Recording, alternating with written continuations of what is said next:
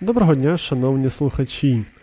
Про вакцинацію та політичні факапи ми вам розповідаємо стабільно щотижня, а от Олімпіада буває раз на 4 роки. Тому інформаційна передача тимчасово змінює формат мовлення та розповідатиме про головні події Олімпіади 2020 у Токіо. У студії спортивний експерт радіо Епоха Микита Корнієв, і в якийсь момент випуску він передасть естафету нашій запрошеній спортивній експертці Катерині Морозовій. І перш ніж ми зануримося у захоплюючий світ спорту, нагадаємо, що підтримати нас можна на нашому патреоні, посилання на який буде в описі, а також лайкаючи, коментуючи та поширюючи наші випуски. Дякуємо вам! Далі в ефірі новини спорту.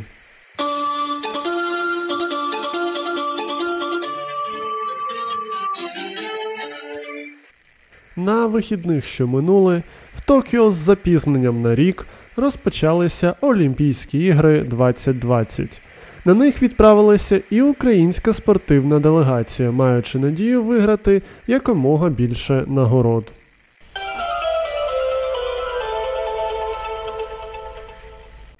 Одним з перших захищати спортивну честь України вийшов дзюдоїст Артем Лесюк. 24-річний українець вперше виступив на Олімпіаді, і дебютний бій пройшов для Артема вдало. Лисюк достроково переміг Хосе Рамоса з Гватемали. Наступним суперником українця був срібний призер чемпіонату світу 2019 Шрафудін Луфтулаєв, але Лисюк у затяжній сутичці подолав фаворита, здобувши таким чином путівку у чвертьфінал. Там, на жаль, далася в знаки втома, і Лисюк поступився французу Луці Мхейдзе.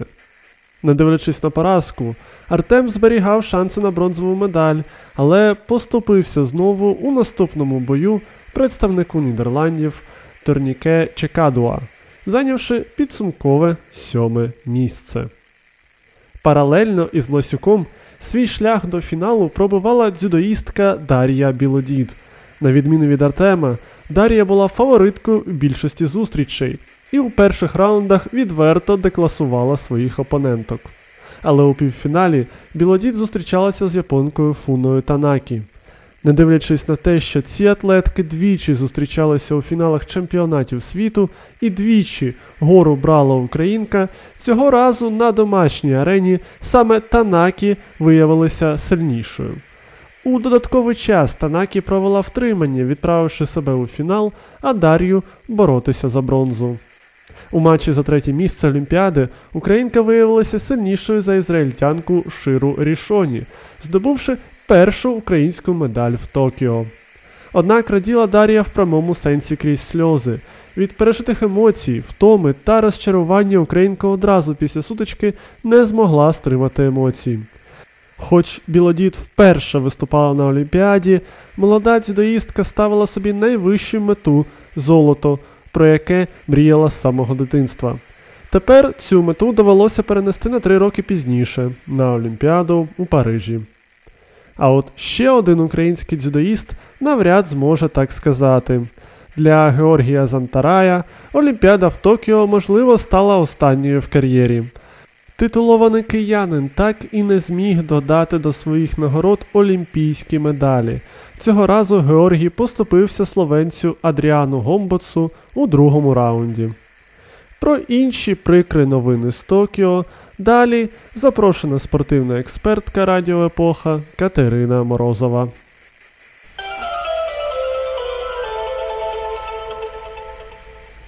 Доброго дня, шановні слухачі.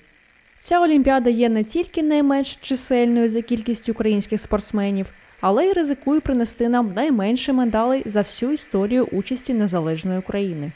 Зараз коротко про ці дисципліни, де українці вже завершили виступ та не можуть претендувати на медаль. У фехтуванні у першому ж поєдинку вилетіла головна претендентка на золото олімпійська чемпіонка Ольга Гарлан. А також завершив свої виступи досвідчений Богдан Нікішин. Гімнаст Ігор Радивілов, на честь якого навіть назвали опорний стрибок, не зміг, на жаль, кваліфікуватися до фінальної частини змагань. А редакція Радіо Епоха продовжує спостерігати за олімпійськими змаганнями та без надії сподіватися на медалі. У хорошому сенсі, бо ми розуміємо, що це спорт та пророкування ще не виграних нагород і медали нашим спортсменам може зіграти з ними, а заразом із нами злий жарт.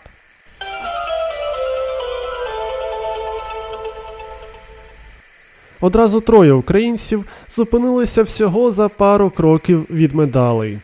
Прапороносиця української команди Олена Костевич пробилася до фіналу у стрільбі з пістолета з 10 метрів. Впродовж фіналу Костевич йшла на третьому місці, але за кілька пострілів до кінця українка поступилася суперницям, в підсумку залишившись на четвертому місці. Дуже схожа доля спіткала іншого українського стрілка Павла Коростельова. Стріляючи так само з пістолета з відстані у 10 метрів, Коростельов мав шанси принести своїй країні срібну медаль Олімпіади, але останнім пострілом пропустив перед себе одразу двох атлетів, посівши, як і Костевич, четверте місце. Якщо стрілки Костевич та Коростельов вже мали досвід виступів на Олімпіадах, то важкоатлетка Каміла Конотоп мала шанси на медалі вже на своїх перших у кар'єрі іграх. Українка змагалася в категорії до 55 кг і посіла там п'яте місце. Але спортивні експерти Радіо Епоха схиляються до того, що це скоріш позитивний результат. Каміла не була явною фавориткою змагань, і, хоч сенсацію зробити не вдалося, Конотоп змогла нав'язати боротьбу суперницям та здобути надважливий досвід виступів на змаганнях найвищого рівню. Одним з найбільш цікавих та інтригуючих на Олімпіаді є тенісний турнір. Про нього далі наша запрошена тенісна експертка Катерина Морозова.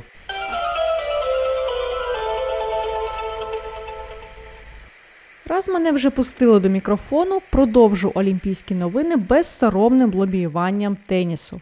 Цей спорт в Японії, як не дивно, є популярним, поступаючись кількістю глядачів тільки сумо, бейсболу та футболу. Тож не дивно, що олімпійський вогонь на церемонії відкриття запалювала саме Наомі Осака, тенісистка, що представляє Японію та наразі є другою у світовому тенісному рейтингу серед жінок WTA. Українську збірну в тенісі ж представили чотири спортсменки, поза як чоловікам відібратися туди за рейтингом не вдалося. В одиночному розряді в заявці була Даяна Ястремська, 46 номер рейтингу, з якої нещодавно було знято обвинувачування у вживанні допінгу, а також Еліна Світоліна, 6 номер рейтингу, що приїхала на Олімпіаду одразу після весілля з французьким тенісистом Гаелем Монфісом, що пройшло у Швейцарії. У парному розряді Україну представила пара Ястремська Світоліна, а також сестри Надія та Людмила Кічинок. Через травму на Олімпіаду не потрапила Марта Костюк, що в цьому році вже відзначилася вдалими виступами на ряді турнірів і піднялася на рекордне для себе 62 місце в рейтингу. На жаль, в перший ігровий день за медалі припинило боротьбу як Ястремська в одиночному розряді, так і пара Ястремська Світоліна, поступившись французькому дуету Алізе Корне та Фіоні Феро. Зате продовжили боротьбу сестри Кічинок, по ходу зустрічі програючи індійській парі в суху та взявши другий сет тільки на тайбрейку. Підсумковий рахунок зустрічі був 0-6, 7-6, 10-8. Також в дуже непростій тригодинній зустрічі з витягу над німкеною Лаурою Зігімунд одержала Еліна. Наступного дня сестри Кічинок пройшли у чвертьфінал, подолавши італійську пару, а Еліна в черговому трисетовому поєдинку також здобула перемогу над австралійкою, що раніше представляла Хорватію Айлою Томлянович, і таким чином пробилася до однієї восьмої змагань. Далі на сестер Кічинок чекає пара фіналіст Уімблдону, олімпійські атлетки з Росії Вісніна та Кудермєтова. Втім, у Еліни Світоліної на заваді до чвертьфіналу стане не менш серйозна суперниця півфіналістка Ролан Гарос, гречанка Марія Саккарі, для якої попередні поєдинки на турнірі видалися досить простими в порівнянні з Еліною.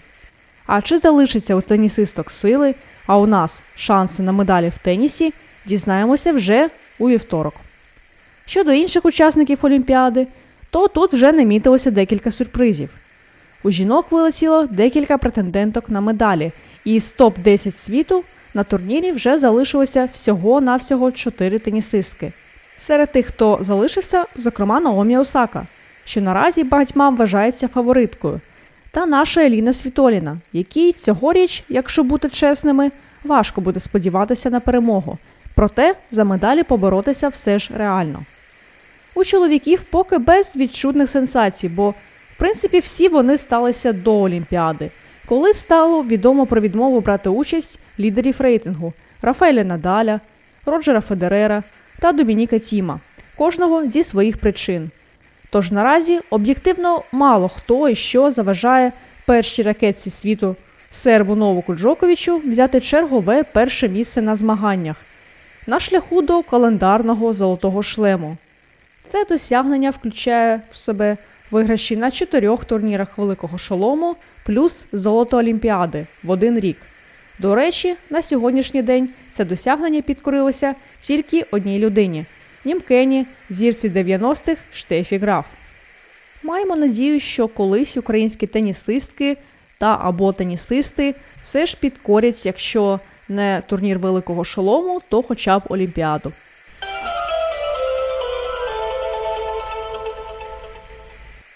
Олімпійські ігри це і про розчарування, і про радість. Саме радість приніс усім українським вболівальникам, але в першу чергу самому собі шпажист Ігор Рейзлін.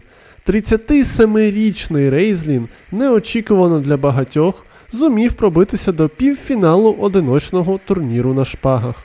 Там він поступився іншій сенсації Токійської олімпіади французові Ромену Канону. Але у так званому бронзовому фіналі українець досить впевнено переміг італійця Андреа Сантареллі, принісши таким чином другу медаль збірній Україні.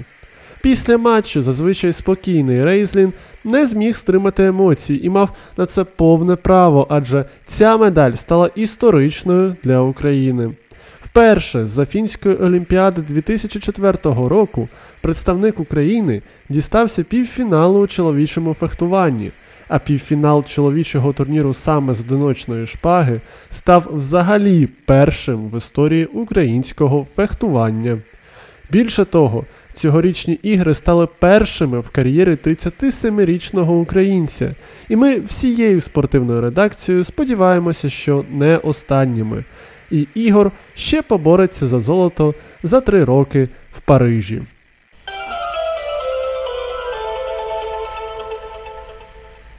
Наостанок кілька цікавих новин з Олімпіади одним рядком.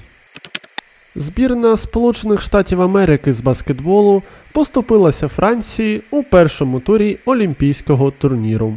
Це перша поразка американців на Олімпіадах з ігор 2004 року у Афінах, після якої збірна США видала 24-матчеву безпрограшну серію на Олімпіадах. Перший світовий рекорд токійських ігор встановили австралійські плавчині. Золоті медалі з рекордним показником австралійки виграли в естафеті 4 по 100 метрів. Цікаво, що в четвертий раз поспіль саме Австралія покращує світовий рекорд в цій дисципліні. Причому одного разу це відбулося саме на Олімпіаді у 2016 році. Ще цікавіше, що три з чотирьох плавчинь естафетної команди щоразу брали участь у покращенні цього світового рекорду.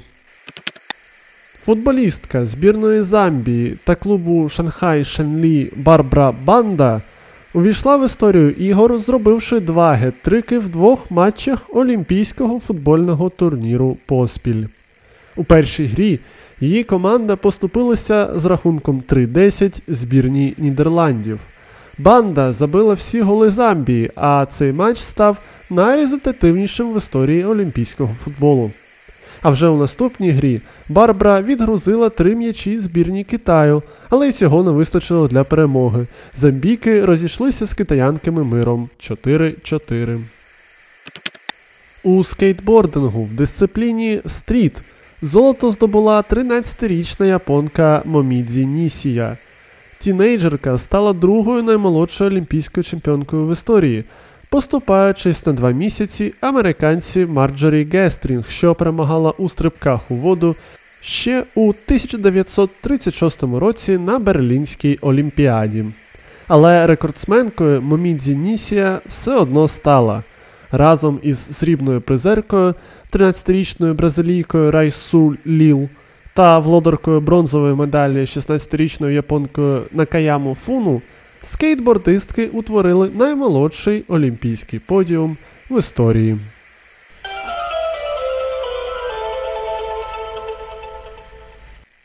На цьому інформаційна передача на Радіо Епоха прощається з вами. Займайтеся спортом та перемагайте незалежно від того, скільки вам років. До зустрічі на хвилях Радіо Епоха.